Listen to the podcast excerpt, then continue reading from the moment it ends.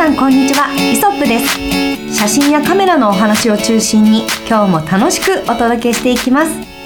タレントヨガインストラクターのキャンチヤキです。フォトグラファーの松下です。フォトグラファー河野です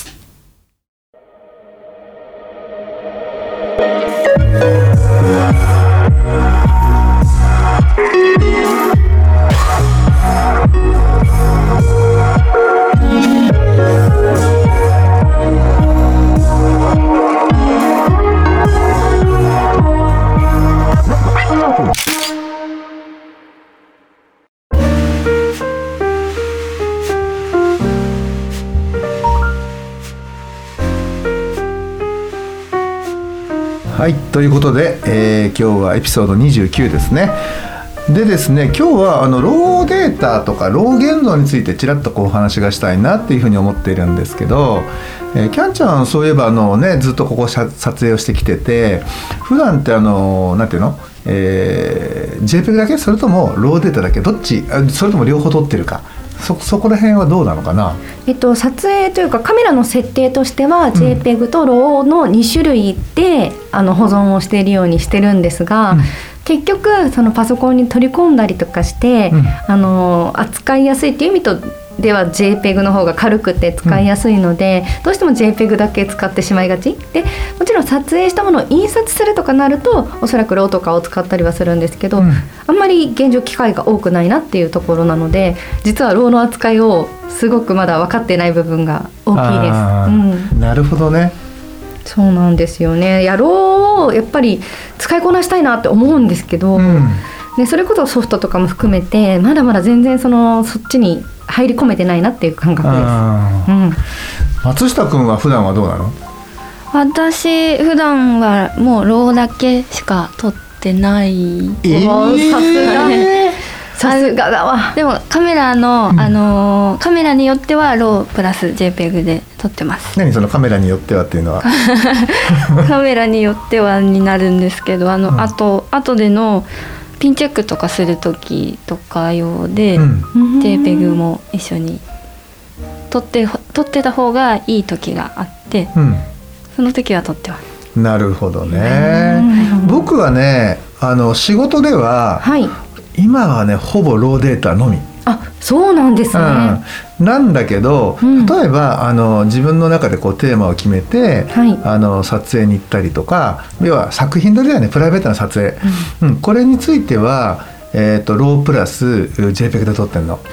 それはどうしてですか？って。いうのはあまあローデータはねその取ったままのあの素の素の状態のデータなのでこれは一番後からのその、えーロー現像と言われる、後処理これには非常に向いてるので、えーローデータはもう必須なんだけど JPEG データってあのねカメラの中で例えばあのほら、えーニコンでいうところのなんだっけ、えーピクチャーコントロールの部分があるよね。例えばなんだろううんポートレートモードだとかモノあのモノクロモードだとか、はい。えースタンダードニュートラルフラット、ね、あとはあのゾンえ？なんだっけ？ゾンバーだっけ？ソンソンバーか。ソンバー？とかね、デニムとかこういろいろあるじゃない、はい。そういったそのカメラの中であの画質をえー決めてくれるえー効果っていうのはローデータには反映されないのね、うん。なのでそれを通して書き出した JPEG データっていうのが必要になってくるので、なのであのピクチャーコントロールね自分でも作れるのよ、はい実は。なので自分であの作ったり、えー自分でこうカスタマイズをしたピクチャーコントロールなんかで撮った時には、はい。あのーもう JPEG も一緒に撮っとかないとせっかく作ったねそのピクチャーコントロールが活かせないっていうのがあるんで、はあうんそうか。ローには、うんそういう意味でピクチャーコントロールのデータは反映されないっていうことですか？そうあの元々のロあのローのデータにはあの本来はそこは含まれないのだからローデータ生のデータって書くんだけどあ、これ生のデータって意味なんですね。なので取ったままの素のデータだっていうふうに思ってもらえれば間違いがなくて、はい。うん、でそれをその現像ソフトによって、例えばニコンの、えっと、純正のソフトであればもうニコンニコンが提供するちゃんとそういうピクチャーコントロールを反映させた、えー JPEG だったりとか TIFF データに変換できるっていうふうなものになるから、うん。なので、えーまあ後からねもちろんなんていうの？えーっともともとニコンが設定しているポートレートだとかスタンダードに変換することはできるけど、自分が作ったオリジナルのピクチャーコントロールの、えー画像っていうのはもう撮影時に、えー JPEG 同撮で JPEG であのなんていうかな保存するようにしておかないともう後の処理ってすごい大変なのね。うん。なのでえー、とプライベートな撮影の時にはロープラス JPEG、仕事の時にはローデータオンリーっていうふうな今形でやってるのよ。なるほど、なんか私は単純に、うん。そのローデータっていうのはすごく重たい画像という認識だったんですよ。ね、なんか処理にもすごく時間がかかるような、うん。なんかこうイメージだったのでなんかそういう違いかと思ってたんですけど、うん。なるほど。そのそれだけこういろんなものが詰まっている状態ってそいううことですよねローデータがね。そう。だからローデータっていうのは本当に撮ったままの一番、えーピュアな撮りっぱなしのデータ、要するにレンズを通してその像がセンサーに、えー映り込んだ状態だっていうふうに思ってもらえると多分、はい。らあの間違いはほぼないと思うんだけど。なるほど、うん。だからこそ好きなようにその後自分でいじることができると。そうそうそうそう、うん。あのいじった時にも、はい。あの劣化が少なくて、はい。うん、あの最もなんていうかな質の高い、はい。あのデータに変換できるっていう。はいものなのね。なるほど、うん。じゃあやっぱり結構こうプロのカメラマンの方とかは、うん。ほぼほぼローデータをね扱うことがすごく多いかと思いますよね、うん。そういう意味では。基本ね多分ね撮ってると思う、うんまああの富士のねあの X シリーズはちょっと特殊で、あれはねあのなかなかローデータの現像であのローデータの現像では富士そそのねあの例えばエテルナとかこういろんな、うん。うんあのあるじゃない、はい。えー、とあれはフィルムシミュレーションはい。のモード、それがねあの全く同じようには出せないっていうのがあって。だから富士は富士のあのカメラの中で、えーローえっとロープラス JPEG で撮っておいおかないと、本当に富士あの富士フィルムがああの理想とする色にはならないのよ。そのそういうことですね。どんなにローデータをいじろうががあの、フィルムシミュレーションにはならないんだならないだからある意味その JPEG のデータも貴重であるそう。ということですね。うん、だから富士富士派の人っていうのはね、割とね取って出しをねそのままねああのする人多いです。原稿図にする人が多くて、うん。でねローデータからそのえっと、ローデータから現像によって、えー例えばエテルナのモード、あのピあのフィルムシミュレーションなんかに変換するのですごくねちょっと手間がかかって。うん。これね,、えっとねカメラとパソコンを、えーまあ、接続するじゃない？で実はねカメラからパソコン経由でもう一回カメラの方に、うん。えー、とローデータじゃなかった現像の指示を出してかあのカメラの中で実はあのデータを作ってるのよ。へえうん、へえそんなことが。そう だからねあのそういうまあ今はねちょっとこれちょっと前の話のあの話なので今はね僕もじゅね、あのバリバリのそのふ富士派ではないのでわからないんだけど、はい。ぜあの前もらってたそのなんていうかなソフトで言うとそのアプリを使うことでカメラ、はいはいはい。カメラからパソコンでそのアプリを経由してまた、カメラの中で PC からそうカメラにアクセスしてあのデータを作るっていうふうなね、うん。なんかそんなふうな作業で、えー、となんていうかなその富士のあの理理想とするというか、そうですうん、ね。富士らしいデータを作成するっていうふうなことになってるぐらい富士はねちょっと特殊なところがあるの。ああその話もでも面白いですね、うん。そこまでこうやっぱりこう特に富士ってカラーとかね。やっぱ昔からそういう色味っていうのにすごい注目されていて、ね、私もそこが魅力だなって最初思った、うん。富士の魅力だったので。いや本当にそうでね、だから本当富士はやっぱりこうまあ色がもう財産だからね。うん、だからその色を例えばまあ現像ソフトのそのメーカーにいろんなこうねデータを開示しなければいけなくなったりとかするじゃない？あのだから多分、まあ、それを嫌うというか、そうじゃなくていやいやもうカメラの中でやってちょうだいっていうふうなことなのかなっていうふうに僕は解釈してたのその時。それぐらいやっぱ財産だってことですね富士にとってね、この色っていうのはね。そうだね、だと思うんですよ。うん。はい。うんでまあねその他まああのロー現像のデータ本当にねあの、い。ろんなでなんていうかないろんな、えー現像ソフト、はい。うん、これで現像することで同じデータでもね全然色の出方が違うからこれはね本当にいろいろ多分もう写真撮ってるじゃない？なのであの体験版っていうのが大体ねあのフルバージョンで1ヶ月ぐらい使えると思うの,、はい。あのいろんなあのメーカーのね。うん。なのでこれをね、えー、とインストールして一回ね一つのデータからそれぞれのあの、うん現像ソフトでね現像してみるとねあのいいと思うよ。自分の好みが見つかるっていうね。そうそうそうそう。うん。ちなみにどんな現像ソフトがあるんですか？えーっとまあ一番有名なのはねあのライトルーム、うん。これはライトルームクラシックっていうのはあのパソコンでほあのデータを管理する人に向いててでえーっとねライトルームっていうだけのものもあるの。はい。どクラシックがつかない。そっちのイメージですとそうだよね、うん。それはねあのなんかこういうタブレットとかでもできるし、ね。パソコンでもできるんだけども、保存とか確かクラウドクラウクラウド上だったのかな、はであのなんか保存したりとかするというふうなものなのね、あうんうん。あとは、えー、とシルキーピクスっていうこれはね日本のソフトなのね。市川んなんとかラボラトリーだっけ？なんかそんなようなねあの会社が作ってる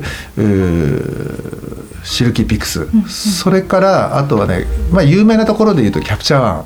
はいキャプチャーワン。キャプチャー1っていうのはあのフェーズ1っていうう中型中盤のカメラを作ってる、あのブランドがあるんだけど、まあ、そこが開発した、えー、とソフトだね。これもねこれはねプロは非常によく使ってる、へえうん、キャプチャー1プロっていうのがあって、はい。あのそのアプリを使うともちろんプロの人っていうのは中盤のカメラよく使うんだけど、うん。その中盤のカメラもあとは自分が持ってる 35mm のカメラも全てが同じソフトで対応できるから、うん。うん、なので割とこうキャプチャー1を使う人っていうのがね非常に、えープロフェッショナルの人の間では多かったりするね。うん。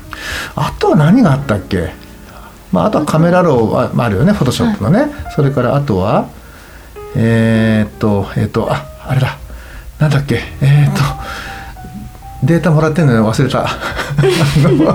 あとルミナーもあるよね。あルミナーっていうね、うん、あのこれはちょっとねげあのなんかロー現像ソフトというよりはどちらかっていうとねなんかね画像画像のね合成というかねはあなんかクリエなんかフォトショップに近いイメージな、うんそれを AI を組み込んで、えー処理をするというふうなものがあったりとか。あとはなんだっけなえっと海外のねえっとあーすいません忘れました。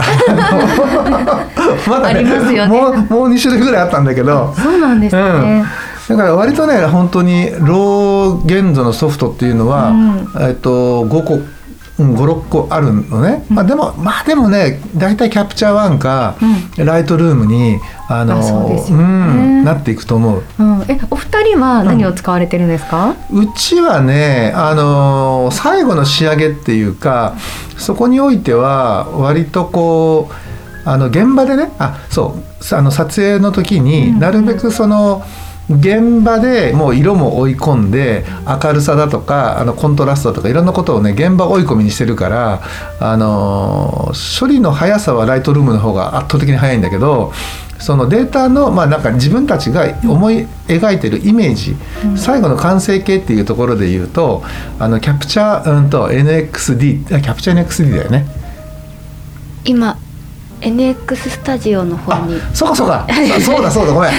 あと名前,、えっと、名前が変わりまして、はい。あのニコン純正のですね、ええ。NX スタジオっていう、はい。これね無料なのえー、無料？無料。そうなのよ。これね無料なのよ。なので、キャンちゃんもぜひねあのーね Z50 で撮った写真とかねこれを使ってね現像してみてもらうとねすごくいいかもしれない、えこれはニコンのカメラを使っている方向けではあるんですか？そう。だからねニコンの、えーカメラで撮ったローデータしか現像できないの。ほう。あとキャノンはキャノンでね、あのーキャノンのカメラで撮ったデータしかできないものとかそそれぞれねあの自分のところのカメラでしかあのなんていうかな現像できないソフトっていうのはねあの皆さんね持っても大体の場合持ってるね。はいはい、へえでも確かにこういうところから始めていくの良さそうですねそうだね。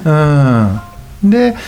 まあ、その純正のソフトのはい扱いを覚えたところで、まあ、もし仮にねフォトショップとかを使いますよとか、まあ、そうなってくると、はい。大体フォトショップと、えっと、に 2, 個セットになってるからあのライトルームっていうのが、だからそのライトルームの使い方も覚えておくと、はい。今度逆にカメラを変えた時に、うん。うん、例えば、えっ、とね自分はまあ僕の場合はニコンがメインなんだけれども、えっとなんだろう、えー富士の富士のね、あのカメラもあったり、それからルあのルミックスのカメラがあったりとかするじゃない？そうするとライトルームの使い方を覚えておけばこのライトルームのソフトで、えーまあ、ニコンも、えー言ってみれば富士も、それからあと,、えー、とルミックスも基本現像できますよってなるので非常にね便利だと思うのよ。はいそうですね、うん。うんうん。まあ、富士はちょっと特殊なところがあってあの富士のそのロー,、えーローデータをねあのライトルームで現像をしても、えーっとね確かその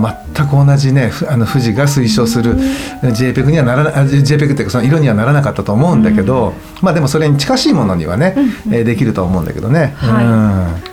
なるほどな。確かに今まで、うん。そのあんまり現像ソフトっていう印象はなくずっとライトルームを使っていたので、うんなんか言われてみたら確かにライトルームをまあ選択していたんだなと思ったりはするんですが、うんうん。その互換性があるわけじゃないですか。ライトルームだとフォトショップとの。さ多分。なのでそういうところが確かに便利かなと思いつつ、うん。せっかくニコンのカメラで撮ったものをそのニコンのそのサービスでやってみるっていうのもいいなと思いますね。まあ、いろいろ使ってみて自分が使いやすいものだったりとか自分の理想の色を作り出せるものっていうところをきちんと探していくのがいいんでしょうねあ。そうだね、だからまあ僕らその枚数処理枚数も結構あって、はい、本当にその1回の撮影で数千枚そうですよね。じゃない。でねやっぱねそのソフトによって現像時間っていうのが全然違うの。ほうんでやっぱねその純正のソフトよりはライトルームとかの方がうんやっぱ早いね。う。はあ、そうライトルームすごい早いイメージありますよね。早い。早いのと、あの動作が軽い。あ、そうですね。となんか割とやっぱ直感的なこう、うんい色のつあのスライドをさせたりとかバーを、うんっていうことでなんかい変えられるイメージなので使いやすさもあるなとはそうだ思いね。ました。うんうんあとはいろんな多分もうプロの方とかはさらに細かい調整みたいなことを多分いろいろこういうねなんでこう意識層のなんか見ながらうん。やられてると思うので、うんまあ、そういうのはもう本当にプロの皆さんすごいなと思うんですけど 本いやだけどね俺思うんだけど、うん。思うんだけどねまあそのは今度ねえっとえーっとまあ、そういったセミナーみたいなことにもね出なきゃいけなかったりするので、はい。あのーまたまたねこれちょっと言っていいかわか悪いか分かんないので今ここで具体的には伏せておくけど、まあ、そういうセミナーねあの老現像だったりだとかのね、まあ、セミナーがあって、はい。まあ、そこにもちょっとこう登壇しなきゃいけないっていうところで改めてその老現像というものをね、はい。いろいろ考えてみたんだけどまあ、やれるなら撮影時にちゃんと追い込んでおければおおそこまでいろんなところをねいじらなくてもいいんじゃないのかなっていうふうに、おえー僕は思うのよ。わそれが確かにできれば、うん。あのいいなとは思うんですよ。う。ん。うん、ですから一番最初のライティングだったりとかそうそうそうそう。ね、明るさみたいなことですよね。だから露出だったり、ね。あとは色味とかね、うん。コンコントラストだとか、まあ、いろんなことをね一番最初にその撮影時にやっておければ、あのいやっぱそれが一番理想で、触らないで済む。っていうのは正直なところで、はい。でまあね、フィルムの時代のこととちょっと重ねてみると、フィルムの時っていうのはあの自分が目指すあこの明るさがあるじゃない、うん。それに対して、えーここを目指す目指した結果白い部分が少し飛んじゃったりとか黒い部分が少し潰れちゃったりとかっていうのはもうこれはもうそうなっても仕方ないっていう、ん。う前提で撮影してるのよ。はいはい。ところがこの今デジタルになるとまああの白さえ潰さなければあの飛ばさなければ黒さえ潰さなければ後でなんとかなるっていうところがあってはい本来自分が目指すこの肌色の明るさよりもちょびっとこうずらしてうんシフトさせて、例えば白っぽいところだったら少し暗めに取っておいて後から現像でそこを飛ばしすぎないようにあの微調整しながらああの明るさを上げていくというか整えていくっていう風なそういったことをね、まあ、デジタルだからできるんだけど、はい。逆に言うとデジタルだから撮影のキレが悪いことにもなるなっていう風なね、ことを考えたりねあの感じたりもするのよ。そうですね。うん。うんうん。なので、まあ、なんか、えっと、本当に僕が思うには、まあ、カメラのねその、はいえっとダイナミックレンジ、昔でいうとこのフィルムでいうラチチュードっていうね。あの光映せる範囲っていうのかな。あの露出上で。暗い部分と明るい部分のこの映せる範囲っていう、はい。あのそれからもう外れちゃうところは白くなるか黒くなるかじゃない、ある程度ねもうねあのこのこんなこと言ったらねあのローゲンズの人から怒られちゃうかね。あのある程度なんていうかな飛ぶこと前提もう、うんうん飛ぶことをもう自分の中で意識してもう容認した上で決める露出設定っていうのも、なるほど。潔くていいんじゃないかなとかね。確かに確かに。思ったりすんの。全てのものをきれいに写そうとしすぎているっていうのもあるかもしれないですよね。そう。だってまあそのまあ、写真もある種の芸術ですから、うん。そこは飛ばしたくて飛んだんだし、うん。そうなって美しい絵柄もあるというか。そう。ねだからそれが全てにこうなんか会長を持ってなんか会長を持ってなきゃいけないっていうのって、うん。すごい狭いレンジの中でこう、う絵をこうねなんていうかな圧縮してえはい。一枚見た時には綺麗なんだけどなんかその伸びやかさがないっていうか,、はいはいはい。なんかそんな風に、うん。あの感じる時もね時々あるのよ。うん。なんかうん。フィルム時代うのん。どうなるかわからない。上がってみたらこうだったけどこれが実は良かったなんてこともいっぱいあると思うんですよね。うんうん。っていう考えるとこうじゃなきゃいけないんでっていうこの今のデジタルならではの頭の硬さっていうのはうん。あるような気がしますね。そうだね、うん。そう。だからね割とこう現像すればするほどあなんかねあのまあ仕事の時にはしょうがないんだけど、うん。あのせめてね自分がさあの個人であの責任のないはい。撮影をする時は、もう自分がね目指した明るさがあるじゃない、例えばじゃあキャンちゃん撮りますってなってさキャンちゃんの肌色はこのぐらいにしたいって決めたとするじゃん、はい。でその結果どこかが飛んでしまうんであったら例えば窓の外が飛ぶとか、ね、空が飛んじゃうとかってするんだったらそれはそれでねありにしちゃおうかなとかねうん。最近そういうふうに思って自分の露出を決定してんのよ。わあすごい。なんかこうちょっとそういう考え方もあるんだなって勉強になりますね。うん。まあうん。仕事はねやっぱり、うん。あの自分が満足じゃなくて、はい。あのそのクライアントさんとかねね。見る人が、えー満足できなきゃいけないから、はい。あの白白っぽかったらやばい。これはちょっとねアンダーにとってそれから後から少し、えーモニター見ながらちゃんとこう、えーデータ見ながらね、うん。あの持ち上げていこうとかっていう風なまあなんか小賢しいことをするんだけど なんかねだけどまああの個人の撮影ではね、はい。あのーもう本当に明るさを目指した結果飛ぶところが生まれたならば、えーそれはそれでよしというふうな、うん。えー撮影をしたりも最近はね本当にしてんのよ。はあなるほどですね。え松下さんはそのあたりいかがですか？私は途端だもんな途端 あ途端途端はそうですね途端途端取る時の話でも大丈夫もですうんもちろんもちろんもちろんトタニストなの途端。途端取る時はでもなるべくそのその瞬間あいいって思った途端のどう良かったかをその場でなるべく表現できるように自分で撮れるようにあの何回も途端動かないので、はい、そうですなはいね。なこちらが動いてる。そうです何回も何回もあの同じ途端でうん。あのちょっと試してみたり繰り返あし撮ってみてでそれで実際戻ってきてパソコンで調整する時になんか違ったなって思うか、あうんあこうでよかったなってまた思うかっていうのの繰り返しでうん。なるべくなんていうんですかねあのー途端の良さをその場その場で見た途端の良さをその場で調整してから後で後々の調整をあんまりしないように途端取る時もしてます、うん。その感動を忘れちゃうので、ううん。ん、途端の感動。え ね。え確かにそうですね。うん。でもなんかこう動かないものを撮る時って、うん。それこそ多分設定いくつか変えられながらはい。明るさとかもこうはい何段階かやったりとかされると思うんですよ、はい。もちろんその自分が動いてこう角度を変えるだけじゃなくて、はい。っていう中でやっぱんなんかやっぱここだなとか自分の目で見たものを表現したいなとかなんとなくこう当てがあるんですか？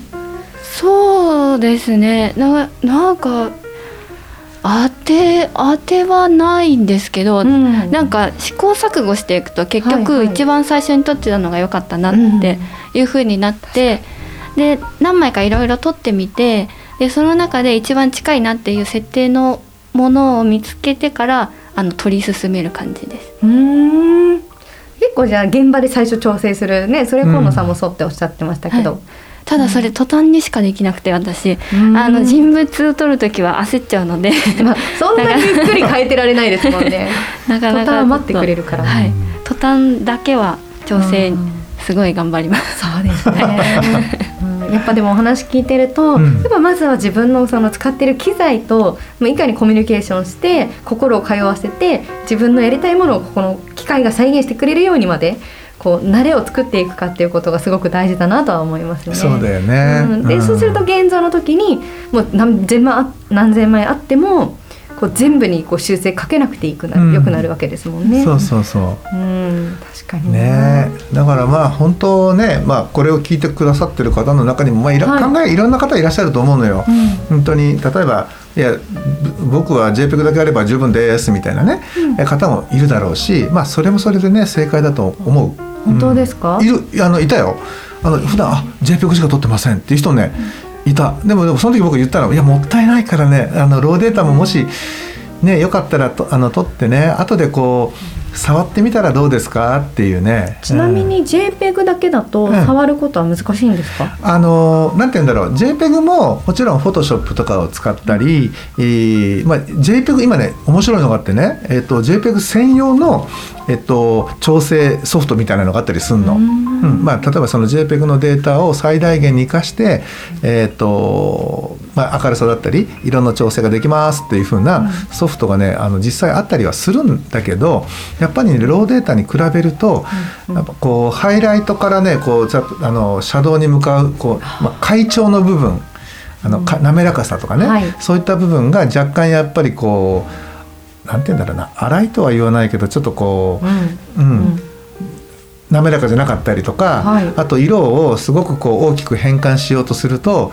あのローデータだとこうスムーズにできるところがあのその JPEG からの変換だとあのこうなんていうのかな、えー色がこうちょっと破綻しちゃったりとか、うん。あのそれこそなんかちょっと奇抜になっちゃったりとかやっぱ色あの画像の崩れが大きくなるよね、うん。明るさを変えるとなんかねこうねヒストグラムってわかるでしょ、はいはい。あれがねこうなんていうかなこう串みたいになってんの。えー。間がこう抜けちゃってたりとかするからねこれフォトショップで一回やってみて。はい。同じデータをね同じ明るさにローデータと JPEG とでやってみるとよくわかるんだけど、はい。全然もうねあのデータ上データもう歯が抜けたこう串みたいになってなんかね確かに美しくないよ。あやっぱ全然見た目にも差が出るんですねそれは。うん。まあ大きめにプリントしないとそこまで如実には出ないんだけど、だあのだけどやっぱり明らかに違う。あそうなんですね、うん確かに。ってことはやっぱり JPEG だけだと、うん。その何かしたいと思った時に対応できないってことですよね。そうね。対応できる幅が少ないっていうかね,、うんあの狭いっていうか、うん。だから僕なんかがこの、えっと、アマチュアさんとかに、うん。あのまあ、ご説明する時はあのね、えー JPEG はスライド用のフィルムと同じで、えっとローデータはカラーネガと同じっていう言い方をするのね、うん。カラーネガっていうのはほら焼くたんびに色が違ったりとかしない、はいあのはい、昔のネガ。ますね。それはす焼くたんびに色が違うぐらいいかようにもこう変化できるってことなのよね。はあ変化変更ができるってことじゃない？うん。明るさとか色に対して、うん。だけどあのもうすでにあのカラーのポジってわかるよね、はい。スライド用のフィルム。あれはもうすでに色がもう決まってるから、うん。これをさらに変更させようっていうのはやっぱ写真上でも難しかったりするのね。うんまあ、だからあのだからポジポジっていうのはもう動かしにくいデータあのい確定したあの写真画像だから、これを見本にしてローデータを調整したりこれを見ながらさらに何か変化あの変更変ん？変更を加えようとして、えーローデータの方であの味付けをしていくっていうふうなやり方をするのが、まあ、理想的な使い方なのかなっていうふうに思ってるの。はい。うん、だからまあね本当にまあでもねローデータ重いからね、まあ。その保管とかほね枚数取る人はそのほらハードディスクのね容量バリバリ食っちゃうから。そうですね、うん。いやでも私もこういう写真を撮り始めてから、やっぱそんなに大きなハードディスクというかハードディスクじゃないのかな？ん。かもう一個 HDD、うん。ハードディスクじゃないが？なんだっけ？あのハードディスクです。ハードディスク？だったら合ってる合ってる。あ。本当にその上位互換みたいなのありませんでしたっけ？なんか。SSD? あそう SSD を、あの2テラ分買って、うんうん。それでそこに写真を保存するように今してるんですけど、うん。うんやっぱその本当だったら HDD で良いかもしれないですけど、やっぱより安全に保管してあげるってなるとやっぱ SSD だよねみたいな、あうん思ったりとかそうだよね。アクセスも早いしね、そうですね。コピーもね。そうなんです。やっぱコピーにすごい時間かかってしまうと、量取っちゃうとね、まあ、扱いが大変だなというのは思ってますね。そうだよね、うん、そういう意味での保存とかも、まあそのそのために良いものをこう導入するっていうのはすごく大事だなと、うん。感じましたね。うちらはねもう尋常じゃないでしょだって。買う時は14テラのハードディスクを買ってんのいやすごい。しかもそれ1台じゃなくて2台とかでコピーしてあれじゃないですか。保管するんですよね、うん、おそらく。でまあバックアップも当然同じハードディスクを買って取るから、うんはいまあ、大変。いや本当そうですよ。皆さんカメラマンさんってすごい職業ですよ。本当にねカメラだけでも高いの。14テラってみたいな。そう。まあ14テラが1年で何個になるかね。あら。っていう。やっぱそうですよね、うん。カメラマンさんってすごいですね皆さん本当。ねだからまあそんな感じなんだけども、うん。はい、やっぱりでもねそうね3年過ぎるとオーダーないかないけど、うん、3年未満のものはあの時のデータってありますかっていうね。そうですよね、うん、やっぱりそういうふうな、まあ、外部からの、えー、リクエストもあったりもするし、うん、まあ、自分自身がその3年前4年前のね写真を見返した時に「しまったこんなの撮ってたんだったらこれも発表すればよかったな」とかね。そうですね、うん、そういったものもすごくあるんで、はい、まあそういう意味で言うとねあの、うんうん、まあ、色あせないデジタルデータだからこそうん、しっかりとこうねいつでもこういい形であの、皆さんにお見せできるような、まあ、準備は必要なのかなというふうに思ってます。はい、ですね、はい。という感じで、まあ、ローデータねあいやよかった。でもキャンちゃんはねちゃんとローデータは洞察してね一応、ね、取ってますけどまだまだ使いこなせてないので、うん、あの現像頑張ります、うんうん、ちょっとやってみてよ。あのキャプチャー NXD も使って、はい、は い、やってみます。ということですみません、えー、今日は、えー、ローデータについて少しお話をしてみました。ではねまた、えー、来週、えー、お耳にかかりましょう、えー、ご視聴ありがとうございました。ありがとうございました